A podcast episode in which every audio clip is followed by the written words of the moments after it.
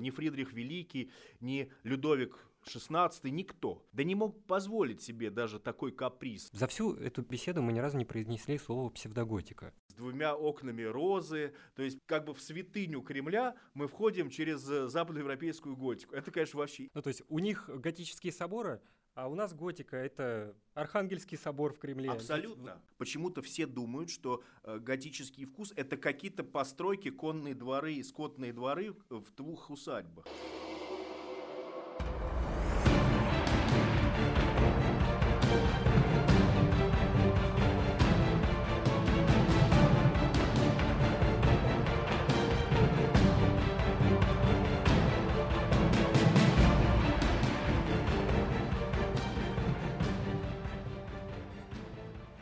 Вот окружен своей дубравой Петровский замок. Мрачно он недавнюю гордится славой.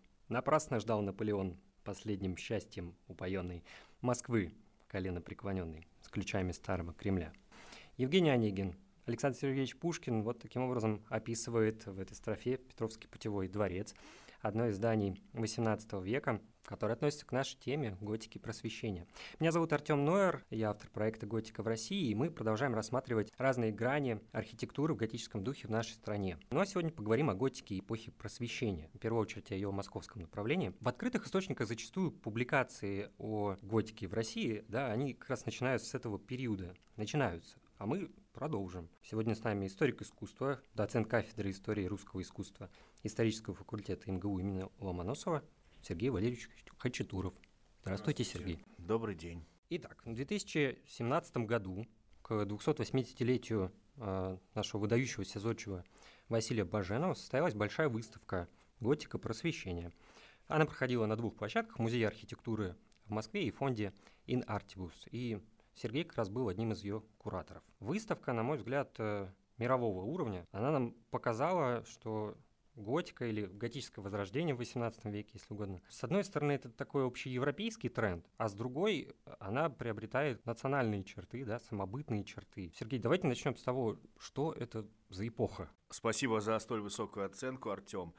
Э, но приятно то, что в Сорбону, когда я приехал, э, то наш э, каталог, наша книга, посвященная готике просвещения, лежала на стеллаже самых почетных изданий за 2018 год, да, приобретенных Сорбонной, что приятно. Да, действительно, э, вот готика просвещения – это оксюмарон. И если говорить про эпоху, то вроде как это нонсенс. Если мы говорим про просвещение, то при чем здесь готика?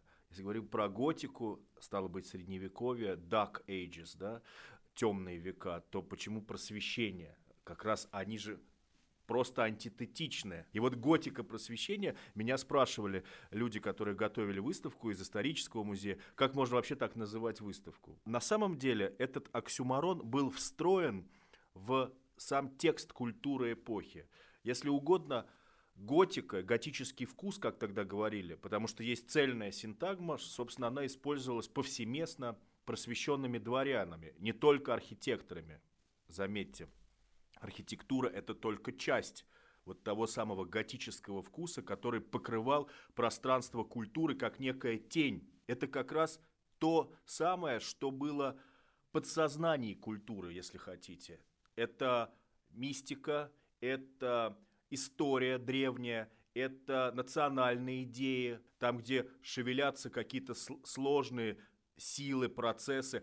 И вот эта вся тема, она была как будто бы определена, вытеснена в подсознание культуры. Вот эта готическая тень, она восполняла культуру до объема, пространства и глубины, если хотите. Она давала ту животворящую влагу, которой была лишена официальная доктрина эпохи просвещения. И поэтому готический мир действительно был вписан в эпоху просвещения на правах нелюбимого сына, как Павел I, например, на, у Екатерины II. Да, вот, кстати, готический абсолютный император. Он прям обожал и готику, и рыцарство, и так далее. И вот на самом-то деле э, это то подсознание культуры, которое достраивало эпоху. И в этом плане э, готический вкус в архитектуре – это очень важная идея, которая определяет вообще мир архитектуры эпохи просвещения.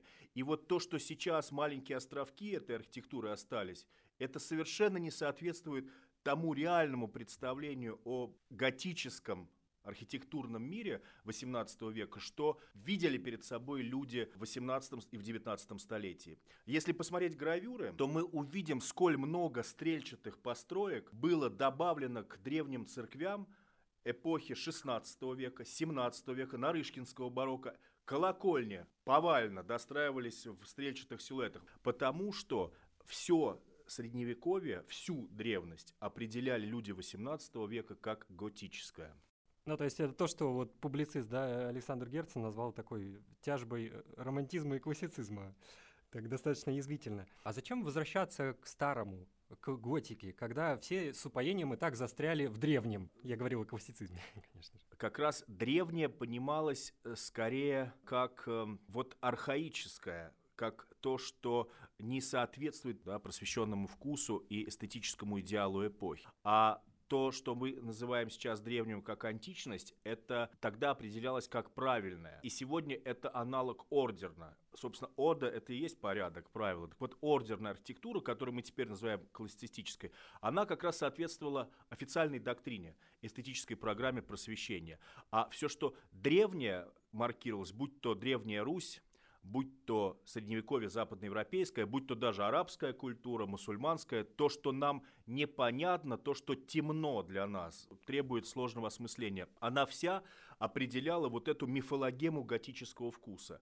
И именно потому, что это была мифологема, а не научно-историческая реконструкция некоего стиля, как мы сегодня с позитивистских позиций подходим. Именно поэтому тот же архитектурный театр Баженова, главного архитектора готического вкуса в XVIII веке, он удивительно разнообразен, тонок и прекрасен. Евгения Ивановна Кириченко, ушедшая от нас в этом году, к сожалению, а, мне очень понравилось у нее в одной из работ э, такой тезис о, о стиле в архитектуре и стилей эпохи. То есть, когда мы говорим о готике, мы хотим подсознательно, наверное, это видеть. Образы, которые у нас уже сложились. Ну вот, собор. А когда мы там видим Петровский путевой дворец, который мы упоминали, у нас э, теряется это ощущение. Говоря об образности, да, и о форме, здесь все-таки форма, она, наверное, вторична. Наполнение, оно важнее формы. Я правильно понимаю?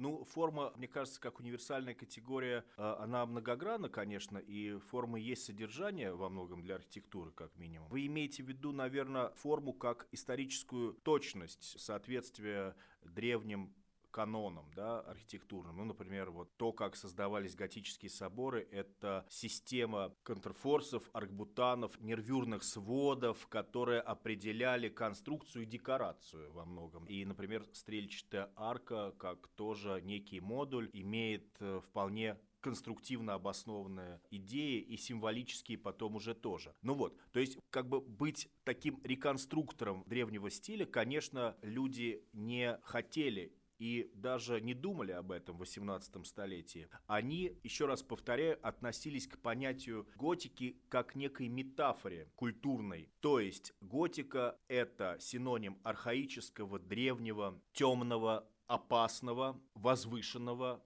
ужасного, гигантского. То есть это все выдавленные как будто бы в подсознание страхи, фобии, и в то же время мечты, в то же время некие э, мистические идеи, которые позволяли раскрепостить себя, раскрепостить творческое воображение архитекторов. И поэтому столь сложны, прихотливы, непредсказуемы архитектурные формы готики того же Баженова, Фельтона, Матвея Казакова и других архитекторов 18 столетия. Э, как пришла э, сама вот эта вот э, формальная, так сказать, тема готическая в русскую архитектуру у архитекторов э, эпохи Екатерины II. Тут можно несколько источников назвать. Например, Василий Иванович Баженов, он, как известно, был э, русским пенсионером в Европе. И точно совершенно был в, и жил в Париже, и жил в Италии. Получил даже звание академика архитектуры в Болонье. Э, здесь очень важная тема Болонья как раз. Это город, как будто бы сегодня не самый главный в Италии, вот с нашей позиции, да, а как раз для архитектора 18 столетия это был принципиальный город, потому что в нем активно была традиция так называемой квадратуристской архитектуры. Это росписи горизайлевой техники, плафонов и стен – в жанре воображаемой архитектуры. То есть такие архитектурные обманки. Вот квадратуристские архитекторы, они э, были как раз э, выходцами из Болонии, и это семейство Бибиена. Это целая династия архитектурная, которая занималась вот такой квадратуристской живописью и оформляли спектакли они, причем потрясающие. И вот там они давали себе абсолютную волю в фантазийных образах. То есть это замки, это парадные лестницы, это перспективы, мрачные темницы, которые оформлялись не столько в античном ренессансном даже стиле, сколько вот в таком барочном и готическом. Очень много стрельчатых форм, своды, абсолютно фантастические. Такие пространства нельзя выстроить. Это бесконечные анфилады, галереи с э, прихотливейшими готическими формами, расцветающие какими-то пышными лесами, садами. И все это вплетается в архитектуру, и, собственно, архитектуру и образует очень много декораций, скульптур. И как раз Баженов именно в это время, когда была активна династия семейства Бибиены в Болонье, там и работал. И его учитель Шарль де Ваи, француз, он тоже э, был проектировщиком спектаклей и такой э, роскошной театральной архитектуры. Это один источник. Другой источник, на мой взгляд, его стиля, вот того самого готического вкуса, который именно Баженов нам предложил, это, конечно же, манеризм, который он тоже понимал из первых рук, потому что он был в Италии и видел манеристические дворцы с удивительной трансформацией канона ренессансного, при том, что этот канон еще сохранялся. Потом он был во Франции, и третий его источник – это рококо. Я считаю, что вот Баженов очень интересный представитель готического рококо. Это вот такая хрупкая архитектура отелей парижских, э, богатых домов для дворян, где, если мы говорим про ордер, про классицизм, то там практически нет объема, нет массы. Все истаивает, все вычерчивается графическим тонким линейным узором. И вот Баженов эти источники притворил в свой собственный стиль, который к тому же был напоен еще его личными визуальными впечатлениями от древнерусской архитектуры, которую он тоже понимал и принимал, поскольку есть его слово на заложение Кремлевского дворца, где он просто вспоминает – о древнерусских постройках, например, о храме Покрова, что на, на Рву, храм Василия Блаженного, или церковь Покрова в Филях, и просто их называет, маркирует как готические. Ну, готическими называет и, и Кремль, и Кремлевские соборы. Э, раз вы, вы затронули да, театральную тему, мы как раз в тех немногих, да, к сожалению, оригиналах э, работ Баженова, в его материалах мы находим э, чертеж театральной декорации, 1764 года, и вот считается, что именно там Зодчий впервые обращается к готической теме, которая потом воплощается на Ходынском поле, например, в 1775 году по случаю выигрышного для России э, мирного договора с Турцией как раз появились вот эти павильоны, построенные по заказу императрицы Екатерины Великой, и этот заказ э, получили э, Василий Баженов, уже упомянутый нами, и Матвей Казаков. Это была программа, которую сама Екатерина, что немаловажно, придумала. Она придумала построить крепости Керчь, Азов, Таганрог, Яникале в виде готических замков. И прямо эту программу предложила Баженову. И это настолько понравилось дворянской России, что герои русско-турецких войн которые у себя в усадьбах тоже хотели увековечить свои собственные победы, начали очень много строить готических построек. И вот здесь мы как раз э, вспоминаем готику э, дворянских усадеб, где конные дворы, всевозможные кузницы в готическом стиле. Ограды с башнями – это все готический стиль. Почему? Потому что это понравилось как официальная программа празднования Екатериной заключения мира с Турцией. Мы пишем э, в студии «Благосферы», как раз находимся недалеко и от Петровского путевого дворца, и от Ходынского поля. Ну, строился он по велению Екатерины Великой как подъездной. В нем останавливались э, все, без исключения уже после нее российские императоры, перед коронацией в Кремле с своей многочисленной свитой, поэтому это огромное здание, в нем 54 комнаты и подковообразное вот такое обрамление в виде служебных построек, которое вот одновременно является и как бы таким такими стенами, да, как у замка. И тоже нарезанные множество комнат, таких студий, в Москве ничего не меняется. 95 целых комнат там было для прислуги, и провианские склады и так далее. И опять же, возвращаясь к Евгению Онегину, отсели в Думу погружен, глядел на грозный пламень. Но вот сегодня, э, тем, кто знаком да, с географией Москвы, мы находимся практически в центре. Сегодня сложно себе представить, что в 812 году, как раз когда Наполеон был эвакуирован во дворец, о чем пишет Александр Сергеевич Пушкин, он э, сидел и смотрел, как где-то там горит Москва. То есть это дальние рубежи Москвы были, Подмосковье. Да. Я хотел бы поговорить о Матвее Казакове. Да? Его часто называют э, учеником Баженова, он, так оно и есть. Вот. Но мы иногда забываем о том, что они, мало того, что ровесники, они еще и одно, одногодки. Э, до прихода, так скажем, под крыло Баженова, на самом деле Казаков уже имел определенный опыт. Э, до этого он работал целых 7 лет в Твери, восстанавливал город после пожара. Еще вот до Царицына Казаков работает в Кремле. Э, там он создает э, крыльцо, например, трапезной Чудового монастыря, и также крыльцо Архангельского собора, к сожалению, оба этих образца не сохранились. Мне кажется, здесь важно отметить, что это все в городе. Мы часто э, там отмечаем, что на первоначальном этапе готический вкус — это архитектура пригородов. А вот я тебе говорил, Артем, вся наша вот тема, почему ты вообще великий молодец, я считаю, просто вообще восхищаюсь, почему-то все думают, что э, готический вкус это какие-то постройки, конные дворы и скотные дворы в двух усадьбах. Так вот я еще раз повторяю, что это та самая огромная тень, которая нависла над каноничной культурой просвещения, записанная в манифестах и рескриптах. Это буквально официальная культура то, в чем жили повседневно люди. Кремль, там же не было официальных этих резиденций. Люди гуляли просто насквозь и общались с этой средневековой, то бишь готической в сознании людей 18 века архитектуры каждый день. Поэтому, естественно, когда ветшали постройки, а они ветшали, что делать? Это нормально, это естественный процесс. Постройки э, Кремля, постройки монастырей, как их вообще воссоздавать? Умение воссоздавать по образцам научным и методическим еще не было достигнуто, потому что еще сознание историческое, вот такое позитивистское, методически выверенное, еще не, люди не владели этим, да? И что они делали? Они воссоздавали некий старинный образ, который, конечно же, попадал в это поле готического. И почему, например, Казаков перестраивал вот эти крыльца старые в стрельчатом стиле? А потому что это было абсолютно органично. Ну, то есть у них готические соборы, а у нас готика – это Архангельский собор в Кремле. Абсолютно. Того абсолютно. же времени, да? И, и как раз Казаков, Матвей Федорович, он уникальный пример являет, который внутри эту тему готического принял, в отличие от Баженова, который воспитан на европейских образцах и очень много совместил, очень много синтезировал, благодаря своей неуемной фантазии, который целые миры, целые вселенные готические воздвигает.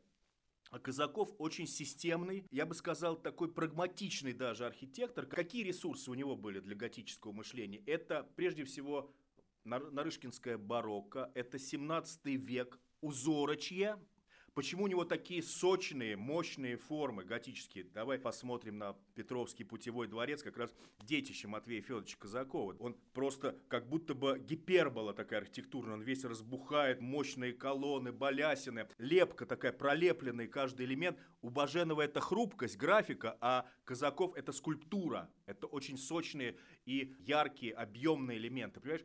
И почему? В отличие, он же не был за границей, вот в чем проблема. И поэтому он вдохновлялся нашей готикой. А что значит нашей готикой? Это то, что мы сегодня называем нарышкинский стиль, который был повсеместно в Москве распространен. То есть мы должны понять, что эта тема была абсолютно естественно для человека 18 века, что это не какая-то экзотика, как опять же в советском искусствознании нам пытались, потому что в советское время это выдавливали изучение готического вкуса. Еще я помню, когда защищал диссертацию на эту тему, э, наш великий профессор Гращенков, патриарх нашей кафедры, он сказал, как здорово, что наконец прорыв совершен, потому что это была во многом табуированная тема. Почему? Потому что это неправильная тема для правильной партийной линии цензуры, да, когда нужно идти вперед и по системе, что каждый период лучше предыдущих. А вы сейчас, ребята, молодцы, что вы возвращаете, вот ваше поколение, возвращаете правильную, правдивую точку зрения, оптика на эту. Все-таки Баженов и Казаков – это люди 18 столетия. Они не могли просто воспроизводить формы средневековья, они все равно их синтезировали с неоклассическим модулем и ордером. Некая объемно-пространственная оболочка от неоклассицизма и для того, и для другого была важны, потому что они были людьми своего времени. Они не пытались археологически реконструировать древний стиль, они пытались как метафору соединить э, с просвещенной эпохой. Да тут важно вообще напомнить, что это мы говорим о готике и о тех их работах, которые относятся к готическому вкусу. Ведь в их э, портфолио, так скажем, да. были и вполне себе вещи своего времени, да? Огромном количестве. Особенно у Казакова, который всю Москву неоклассицистическими особняками выстроил практически. У него же альбомы, вот эти знаменитые альбомы Казакова, где просто типовые здания в форме палладианских вилл э, зафиксированы, да. Ну и в его альбомах мы также находим и другие работы, такие как и «Дворец в Конькове», тоже нереализованные, и грандиозные э, там конные дворы там, на 450, на 600 лошадей. И поскольку эти чертежи, они не атрибутированы по заказчику, да, что ли, э, то есть для чего они создавались, э, есть такое подозрение, что как раз как бы не для Царицына. Немножко расскажу о Царицына. Черной грязью называлось сельцо, которое и выкупила Екатерина Великая как раз у молдавского князя Кантемира. Ее впечатлила вот эта панорама и живописность места. Царицына — этот грандиозный такой памятник э, готического вкуса, в котором там изначально по плану Баженова около 20 построек было, не все они реализованы. Большую их часть можно увидеть на подлиннике сохранившейся панораме, генеральном фасаде, как его называл Баженов, и эту стилистику да, Царицына — нежной готикой, потому что если мы посмотрим в увеличении и приглядимся, то мы увидим вот эту ажурность в довершениях. Баженов работал над строительством усадьбы 10 лет. 1775, соответственно, по 85. После его опалы, да, сноса главного и части вспомогательных корпусов, еще 11 лет усадьбу перестраивает Матвей Казаков. Почему Царицына все-таки это чудо света-то? Это единственный в мире памятник. Тут важно все вместе, чтобы сложить. Это единственный в мире памятник 18 столетия, который является императорской резиденцией в готическом вкусе. В 18 веке появляются поместья в готическом стиле, но не императорские. И наоборот, императорские поместья появляются в готическом стиле, но не в 18 веке. А вот такой вот, такая сборка, только, это чудо света, только в России. Почему? По нескольким причинам. Потому что, во-первых, в России никогда не считают деньги. Потому что крепостная страна, уже себе ни один правитель, ни во Франции, ни в Германии, тем более, ни в Англии, где тоже умеют считать деньги, ни Фридрих Великий, ни Людовик 16 никто. Да не мог позволить себе даже такой каприз. Ну, это слишком радикально, да, то есть Россия действительно еще к тому же страна, где всегда радикальные способы, они, в общем, привечаются. Вот э, удивительное доверие эксперименту, как вот и революция 17 года отчасти появилась. Удивительная революционная такая тема, которая может быть в консервативной стране. Вот у нас вроде бы абсолютизм и крепостничество, то есть самые э, жесткие и консервативные формы самодержавия. И при этом у нас вот такие революционные эксперименты, что мы можем себе позволить по прихоти Екатерины II построить целую императорскую резиденцию в неправильном, странном, тревожном стиле для э, позиции, э, опять же, просветительской эстетики и этики. А почему? Почему Екатерина все-таки вообще решилась? Она же не очень, как оказалось потом любила эту готику, и Москву она не очень любила. Все время отмечала, что здесь грязь, что здесь э, очень архаические нравы, непросвещенные. Вот как раз готический город. Некий дремлющий великан для нее был, потому что здесь и масонство аккумулировалось. Зачем тогда она выстрелила? Вот, вот это вот совершенно уже непонятно. Вот это главный вопрос. И это вопрос принципиальный. Иначе мы все время проскакиваем его, и получается, что это само собой разумеется. А это как раз уникальный прецедент. Во-первых, здесь, мне кажется, очень важно, ты вспомнил правильно, 1775 год, Кучук-Нарджийское перемирие с Турцией. И вот здесь вот как раз смыкается эта тема с темой альтернативной Москвы, которую я наконец-то опубликовал в журнале «Театр». Впервые предложил ответ на вопрос, почему вообще Екатерина захотела сделать целую резиденцию в нелюбимом ей готическом стиле. Здесь очень важно то, что очень понравился праздник, который Баженов сделал, э, посвященный победе над Турцией. Здесь очень важен Потемкин, фаворит Екатерины, который был продюсером готического вкуса. И он делал заказы Баженову на создание рак для мощей патриархов тоже в готическом стиле. И он этот стиль любил как альтернативу как раз классицизму, и этот стиль увековечивал бы наши собственные завоевания и нашу собственную традицию. Тут можно вспомнить и крымский проект, и то, что Потемкин был идеологом выхода России к Черному морю, перенесения столицы. То есть здесь мы совпадали как будто с теми готическими героями, коими были князья. Вот об этом, кстати, Екатерина делала пьесы. Но и еще очень важно, что продюсером этой царицынской резиденции был Потемкин, и, видимо, он вдохновил, и он убедил Екатерину построить. А почему? Потому что Екатерина не любила Москву, готическую, старую, грязную, полную предрассудков и вот тех самых идей, которые ей не были близки. И она захотела внутри Москвы сделать еще одну Москву. Царицына была альтернативной Москвой для Екатерины. Готической, но просвещенной. Готика просвещения в данном случае работает как прямая идея. А почему она в итоге не приняла его? Потому что понятно, что это было слишком революционно. Это был шаблонов, абсолютно, просто. это было нарушение всех конвенций. И она, видимо, уже понимала, что она это не примет.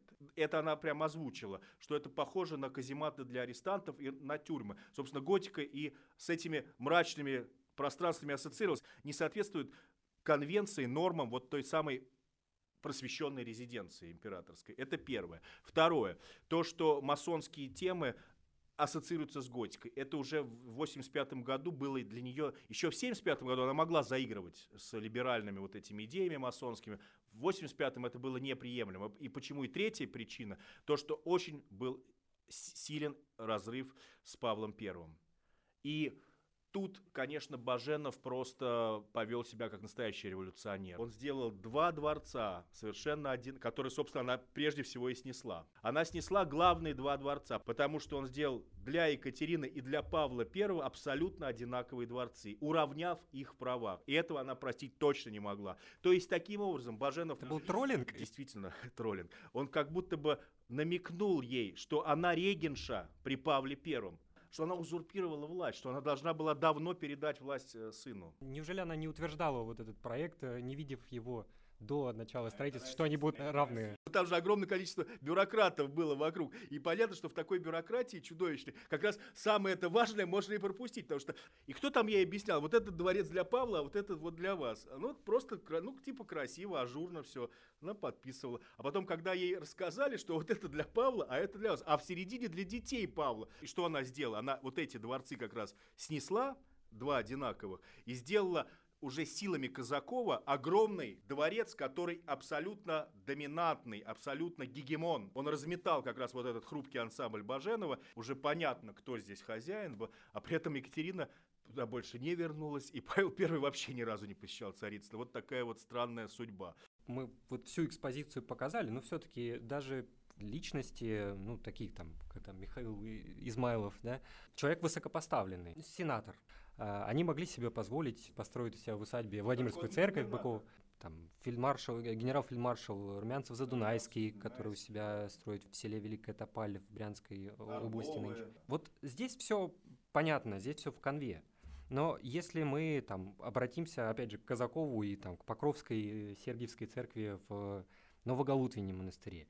Если мы смотрим в древний город Можайск, где на самом видном месте, прямо в Кремле, вырастает, ну, уже чуть позже, но тем не менее, да, а, еще более удивительно, что вот такие постройки появляются в комплексе Никольского единоверческого монастыря, да, в Рогожском поселке, это и то, и другое сейчас да. территория Москвы, да. и то, и другое, это старообрядческие комплексы. И при этом э, десятки, буквально там около 30 построек, э, по-моему, Никольского монастыря, они вот в готическом вкусе. Нам э, абсолютно искаженную картину советская историография пыталась, э, что как будто бы это было единичные локальные случаи готики, а готика была абсолютно гигантский поток, э, который идеологически был очень важен для понимания э, века изнутри. И готика была повседневностью, и когда какая-то постройка ветшала, то в каком стиле ее возводить? Чтобы было понятно, что мы маркируем эту территорию старого, старого, древнего, в готическом, в готическом. И когда мы видим огромное количество различных достроек, перестроек 18 века, они тотально все в готическом. Новоникольский собор в Можайске. А что, э, дорогой Артем, он же имеет под собой-то как раз внутри построить Стены 15, 15 века. века. То есть как его тогда завершить? Конечно, его поэтому абсолютно логично сделали. А смотри, насколько эта архитектура рифмуется с нашей Никольской башней, которая как раз после войны 12 года обветшала и разрушилась. Есть даже рисунки Еготова. И вот как раз целая плеяда архитекторов, то один, то другой, потом уже э, подключился Бав... Бакарев, Баве даже. Готический вкус, который как бы проецируется на древность, потому что он генетически с ней связан. Это логично. Да-да, и поэтому это, это колоссальный объем, который нами даже не учтен, сколько вот таких вот э, образов э, в России. Вопрос другой. Вот о том, чего, к сожалению, да, не, не произошло. Например, э, Михаил Баковский, да, замечательный тоже архитектор, теоретик э, и практик, что самое главное. И его вот э, огромный комплекс в усадьбе Марфина, ведь там были две церкви 18 века, если я не путаю. Были у Панины, у заказчицы планы их снести и перестроить в готическом стиле. Этого не произошло. И если мы возвращаемся к Царицына, то церковь там как была на своем месте, так она и осталась, несмотря на то, что весь комплекс... Церковь существовала еще до... Кантивировская. Да, да. Вот удивительно, что, с одной стороны, это именно то, о чем вы говорите, что между собой оно никак не диссонирует. Но у Паниной все-таки возникает мысль, да, о том, чтобы, может быть, перестроить, а в Царицына нет. Ну, вот э, если по хронологии, то, конечно, э, Кантемировская усадьба «Черная грязь» имела замечательную церковь э, в барочном стиле, а все остальное там было, видимо, э, довольно ветхо, и все было снесено. И вот как раз церковь осталась. А почему? Вот этого стилевого единства в нашем понимании даже не собирались достигать во времена Екатерины II. Важно было эту церковь оставить, потому что она просто в хорошем состоянии, она вписывалась в парадигму готического стиля, потому что барокко – с позиции нормативной просвещенной эстетики это тоже готический стиль. В этом-то и парадокс. Например, Фрейлина эпохи Екатерины II э, это документально зафиксировано, когда видела Растрелевский дворец, в котором сама Екатерина жила, в Царском селе, она говорила, какая интересная готическая постройка. То есть вот тот самый пышный Расстрельский дворец. То есть церковь э, на, в усадьбе Черная грязь уже как бы вполне себе маркировалась как готическая, ее не надо было перестраивать. То есть это вообще все окей, да. То, что касается Паниной, это какое уже время? Это уже 19 век, это 1830-е годы. Вот. вот, значит, 1830-е годы, тогда уже конкретное историческое мышление начало э, о себе давать знать. То есть уже Панина хотела реально воспроизвести старинную постройку. Не метафорически, не абстрактно готику как древнюю, а именно как э, конкретную историческую постройку. И в данном случае это не получилось, потому что, видимо, тоже не хватило средств. И еще третий момент. Опять же, экспедиция кремлевского строения, восстановление Москвы после пожара 812 года и Бакарева. У Бакарева, не, не только у Бакарева, были проекты очень интересные и по перестройке колокольни Ивана Великого. У Бакарева конкретно были проекты по реконструкции Воскресенских ворот, башен Китайгородской стены. Как вы считаете, почему вот не воплотились эти Э, идеи. Вот здесь вообще понятно, да, что если бы у нас Воскресенские ворота были по проекту Бакрева воплощены, то бы мы жили в абсолютно свободном обществе, где все религии, получаются равны, потому что он хотел просто готический фасад сделать собора, как в Шартре или как в Реймсе, как в Нотр-Дам-де-Пари, с двумя окнами розы, то есть как бы в святыню Кремля мы входим через западноевропейскую готику. Это, конечно, вообще, и вот это вот, я считаю, есть свобода. То есть какой-то момент действительно мы совпали абсолютно с таким экуменистическим даже мышлением, когда вот есть свободный выбор, и тогда, получается, мы ставим под сомнение вообще вот эту православную, как сейчас говорят, скрепы и все такое прочее. Заметьте, что это свидетельствует о как, какой свободе все-таки мышления, да, Таурим. Вот мы сейчас, наоборот, к сожалению, все больше и больше погружаемся в некие футляры догматические представления о мире. А тогда, наоборот, романтизм, он распахнул по-настоящему человека вовне, открытый мир, что многие религии достойны восхищения и уважения, потому что они открывали человека вовне. И вот это взаимодействие, то, о чем, кстати, Павел I мечтал, вот как настоящий романтический готический император, что единство церквей, почему он мальтийский орден, почему он рыцарей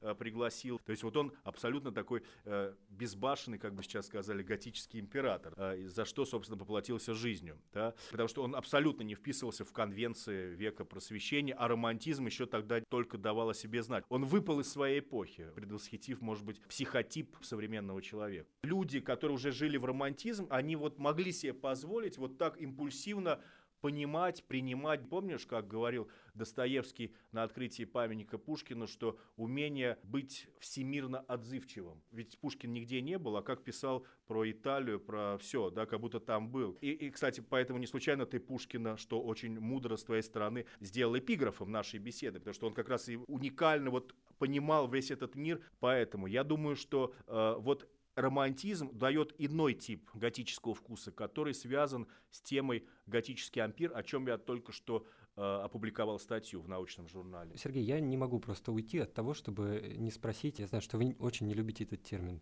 За всю эту беседу мы ни разу не произнесли слово псевдоготика. Вот некоторые слушатели, наверное, в недоумении до сих пор. Как же так? Они говорят там про Царицына и про все остальное, а про это не упомянули. Это советская э, вульгарная социология такая, да, когда уже в самом понятии маркируется отношение, э, которое мы должны вроде как сформировать. Ну, либо описывать то, чего нет, вместо того, чтобы описать то, то что есть. Да, да. то есть, э, да, и еще здесь интересно, например, предромантизм, он вроде бы как нейтральный по оценочной шкале, но при этом попытка уйти от ответственности в терминологическом плане. Что такое пред, нельзя быть чуть-чуть беременной. Мы находимся на какой-то территории, или уже мы находимся в романтизме, то есть нельзя сказать, что предромантизм, да? А, вот поэтому мне кажется, что терминологию нужно корректировать сегодня с учетом лексики, лексикографии самой эпохи. Тем более, что она нам щедро представляет такие возможности. Достаточно просто почитать материалы. И Карамзина, и Баженова, и Екатерину II. Есть четкая, устойчивая синтагма, готический вкус, которым маркировалась вот вся эта территория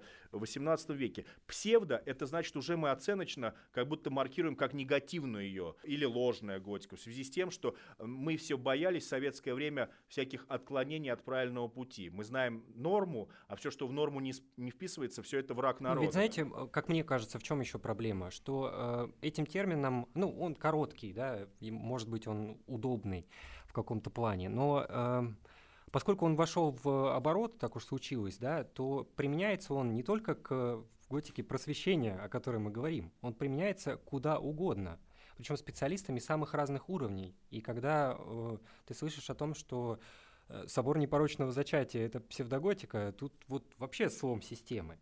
Поэтому, друзья, по поводу формулировок. А смотри, очень легко. Значит, смотри, 18 век готический вкус, дальше неоготика. Реально тоже из того времени. То есть раньше была э, тема готический вкус, а потом стала неоготика. Но если уж очень хочется в одно слово упаковать, то можно и но это будет натяжка, конечно, ну и Баженовскую, и Казаковскую готику тоже можно неоготикой назвать. Но все-таки неоготика, знаешь, чем она отличается от готического вкуса? Что все-таки неоготика маркирует тот период, когда точное историческое воспроизведение и точная фиксация исторического стиля возобладали. Это вот уже архитекторы типа Менеласа, э, Шинкеля, вот Брюллов, э, вот у него же прекрасная церковь в Парголове. Поэтому, друзья, формулировки, да. которые вы видите, э, если вы сами хотите сказать правильно, то как можно сказать? Можно сказать в готическом вкусе, если речь о 18 веке, в готическом духе, формах готики, вообще универсальная, Или да? Неоготика. Или неоготика. Здания, имеющие готические черты. Да. Ну или вот э, петербургский историк Игорь Имшанов, он там целую градацию предложил, и вот э, этот период он, например, определяет как раннюю русскую неоготику. Сергей, посоветуйте пять зданий, может быть три, которые бы вы обязательно посоветовали посмотреть тем, кто интересуется готическим вкусом. А, ну, например, в Москве, раз уж мы здесь сидим с тобой напротив э, Петровского подъездного дворца, так вот, пожалуйста, милости просим. Тем более он открытый, даже концерт скоро там будет классической музыки, что меня потрясло. Я, кстати, был один раз в жизни внутри, а там э, кое-что сохранилось, правда, немножко грубо перестроено в эпоху нулевых годов. Второе, это, естественно, Царицына, поскольку без него никак, если мы говорим про чудо света. А дальше, я думаю, что собор в Можайске, кстати, Никольский, вот это интересный образ, когда и древность, и готический ампир, и готика 18 века как будто бы все вместе соединились. Мне кажется, что э, важно посмотреть э, в Третьяковской галерее картину Стефана Торелли «Коронование императрицы Екатерины II на царство в сентябре 1762 года», потому что это вот и есть образ готического рококо в живописи. То есть это средневековый готический, то есть Успенский собор,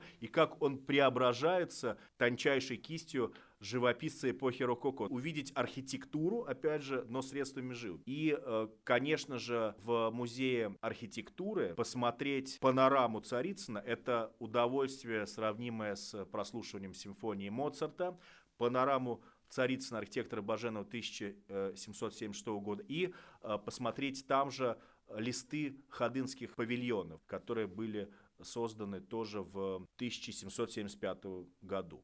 Сергей, спасибо вам огромное. Мы, я думаю, что составили общее представление да, о том, что вот э, готика просвещения, она внутри. Не всегда вот то, что вы видите снаружи, да, оно э, передает всю ту идею, вложенную э, такими великими мастерами, как Баженов, как Казаков, и как их э, замечательные последователи Бакарев, Еготов, Быковский и так далее. Э, спасибо вам еще раз, Сергей, что спасибо пришли. Спасибо огромное за приглашение. А я прощаюсь с вами, друзья, до следующих выпусков. Услышимся.